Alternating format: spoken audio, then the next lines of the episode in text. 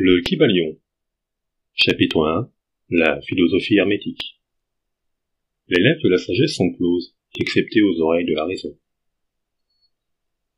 C'est de l'ancienne Égypte que nous viennent les enseignements ésotériques et occultes fondamentaux qui ont si puissamment influencé, lié philosophie de toute race, des nations, des peuples depuis plusieurs milliers d'années. L'Égypte, patrie des pyramides et des sphinx, était le berceau de la sagesse cachée et des enseignements mystiques. Tous les pays ont emprunté à ces doctrines secrètes. L'Inde, la Perse, la Chaldée, la Médée, la Chine, le Japon, la Syrie, l'ancienne Grèce, Rome et les autres nations anciennes prirent littéralement leur part la fête du savoir que les hiérophantes et les maîtres du pays d'Isis avaient si abondamment pourvu pour ceux qui étaient préparés à partager la somme des sciences mystiques et occultes dévoilées par les maîtres de cette antique contrée. Dans l'ancienne Égypte, ont vécu des adeptes et des maîtres qui n'ont jamais été surpassés et rarement égalés durant les siècles qui les ont séparés du grand Hermès. En Égypte se trouvait la loge des mystiques. Par la porte de ces temples entrèrent les néophytes, qui plus tard, comme hiérophantes, adeptes et maîtres, parcoururent les quatre coins du monde, portant avec eux le précieux savoir qu'ils désiraient ardemment transmettre à ceux qui étaient préparés pour le recevoir. Tous ceux qui étudient les sciences occultes reconnaissent qu'ils doivent au vénérable maître de l'Antiquité. Parmi ces grands maîtres de l'ancienne Égypte, vécut un homme que les maîtres considéraient comme le maître des maîtres. Cet homme, si vraiment c'était un homme, habita l'Égypte dans les temps les plus reculés. On le connaissait sous le nom d'Hermès Trismégiste. Il était le père de la sagesse occulte, le fondateur de l'astrologie et de l'alchimie. Les détails de sa vie sont perdus pour l'histoire, tant sont nombreuses les années qui nous séparent de lui. Cependant, quelques-uns des anciens pays de l'Antiquité se sont disputés, il y a des milliers d'années, l'honneur de sa naissance.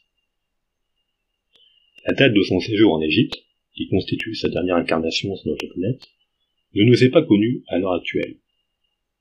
On l'a fixé au premier jour des plus anciennes dynasties égyptiennes, longtemps avant Moïse. Les auteurs les plus compétents le considèrent comme contemporain d'Abraham. Quelques traditions juives vont même jusqu'à affirmer qu'Abraham a acquis d'Hermès lui-même une grande partie de ses connaissances mystiques. Dans les années qui suivirent sa disparition du plan de vie terrestre, la tradition rapporte qu'il a vécu 300 ans dans la chair, les Égyptiens défièrent Hermès et le nommèrent Kent. Plus tard, le peuple de l'ancienne Grèce le compte aussi au nombre de ses nombreux dieux. Il le nomme Hermès, le dieu de la sagesse. Les Égyptiens ont révéré sa mémoire pendant de nombreux siècles, pendant des dizaines de siècles, l'appelant l'écrivain de Dieu et lui rendant son ancien titre de trismégiste, qui signifie trois fois grand. Le grand des grands, le plus grand des grands, etc.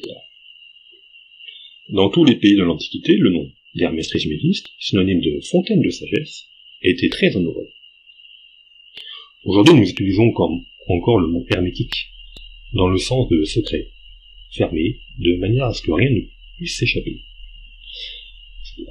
Et cela en raison du fait que les disciples d'Hermès ont toujours eu pour principe d'observer le secret dans leur enseignement. Ils ne voulaient pas jeter des perles aux pourceaux. Ils préféraient donner du lait aux enfants et de la viande aux hommes fins. Deux maximes familières aux lecteurs des descriptions chrétiennes, mais qui ont été cependant utilisées par les Égyptiens, de nombreux siècles avant cette politique de dissémination prudente de la vérité a toujours caractérisé les hermétistes, même jusqu'à nos jours. On peut trouver les doctrines hermétiques dans tous les pays, au sein de toutes les religions, mais on ne peut jamais les rapporter à aucun pays en particulier, ni à aucune secte religieuse spéciale. Cela est dû à la crainte, de la part des anciens apôtres, de voir la doctrine secrète se transformer en croissance. La sagesse de cette idée est évidente pour tous ceux qui ont étudié l'histoire. L'ancien occultisme de l'Inde et de la Perse dégénéra, fut en grande partie perdu, parce que les apôtres devinrent des prêtres. Ils mélangeaient ainsi la théologie et la philosophie. Il en résulta que l'occultisme de l'Inde et de la Perse se perdit graduellement au milieu de la masse des superstitions religieuses, des cultes, des croyances et des dieux. Il en fut ainsi pour l'ancienne Grèce et Rome.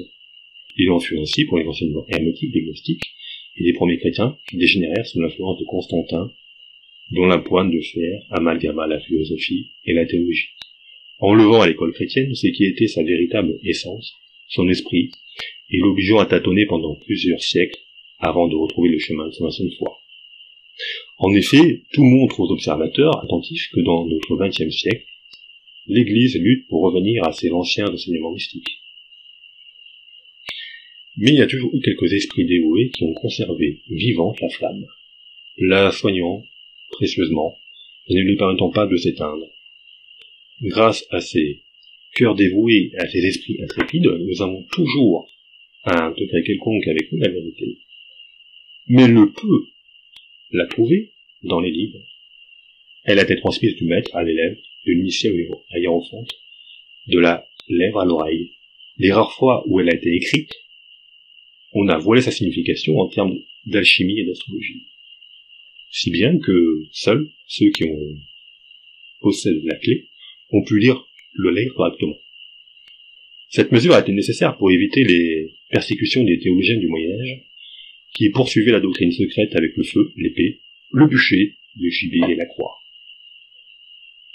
C'est pourquoi à cette époque, on ne trouve qu'un petit nombre d'ouvrages sérieux dans la philosophie hermétique. On trouve d'ailleurs d'innombrables allusions à leur sujet dans les nombreux ouvrages modernes, écrits sur les différentes parties de l'occultisme. Du reste, la philosophie hermétique est la seule maîtresse clé capable d'ouvrir les portes de l'enseignement culte. Dans les premiers jours de l'Antiquité, il existait un certain nombre de doctrines hermétiques fondamentales que les maîtres transmettaient à l'élève et qui étaient connues sous le nom de Kybalion. Le sens exact de et la signification de ce mot ont été perdus depuis plusieurs siècles. Cet enseignement, cependant, est connu de quelques personnes à qui il a été transmis verbalement de génération en génération à travers les siècles. Ces principes, n'ont jamais été écrits ni imprimés, ainsi loin qu'il nous est possible de nous reporter. C'était simplement une collection de maximes, d'axiomes et de préceptes qui étaient complètement incompréhensibles par les profanes, mais que les adeptes comprenaient parfaitement une fois expliqués et amplifiés par les initiés hermétiques à leurs néophytes. Ces enseignements constituaient véritablement le principe fondamentaux de l'art alchimique hermétique. Celui-ci, contrairement aux croyances générales, donne la prépondérance aux forces mentales plutôt qu'aux éléments matériels, à la transmutation d'une sorte de vibration mentale en vibration d'une autre sorte, plutôt qu'à la transformation d'une sorte de métal en un autre.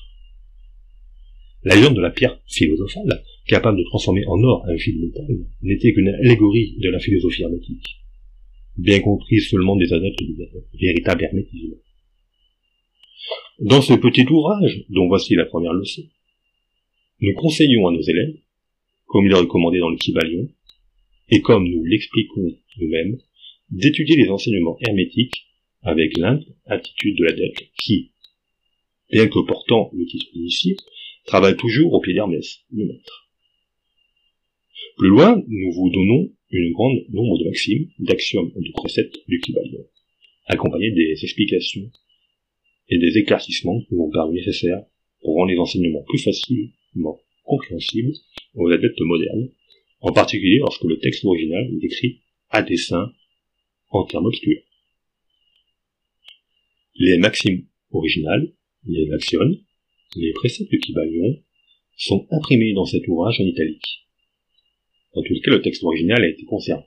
Notre travail personnel est imprimé en caractère ordinaire dans le corps de page. Nous espérons que les nombreux élèves qui nous offront aujourd'hui ce petit ouvrage tireront de l'étude de ces pages autant de profit qu'en ont tiré ceux qui les ont précédés sur le chemin de la maîtrise. Durant les siècles qui sont écoulés depuis Hermès Trismégiste, le maître des maîtres, le grand écrit. Parmi les paroles équivalientes, on trouve celle-ci. sous les pas du maître, les oreilles de ceux qui sont prêts à comprendre sa doctrine s'ouvrent toutes grandes. Quand les oreilles de l'élève sont prêts à entendre, c'est alors que viennent les lèvres pour les remplir de sagesse. Si on croit les enseignements, ce passage de l'ouvrage attira l'attention de ceux qui sont prêts à comprendre. Et quand l'élève sera prêt à recevoir la vérité, c'est alors que lui viendra ce petit livre. Telle est la loi. Le principe hermétique de la cause et de l'effet, sous son aspect de la loi d'attraction, ressemblera les élèves et les oreilles, l'élève et l'ouvrage. Qu'il en soit ainsi.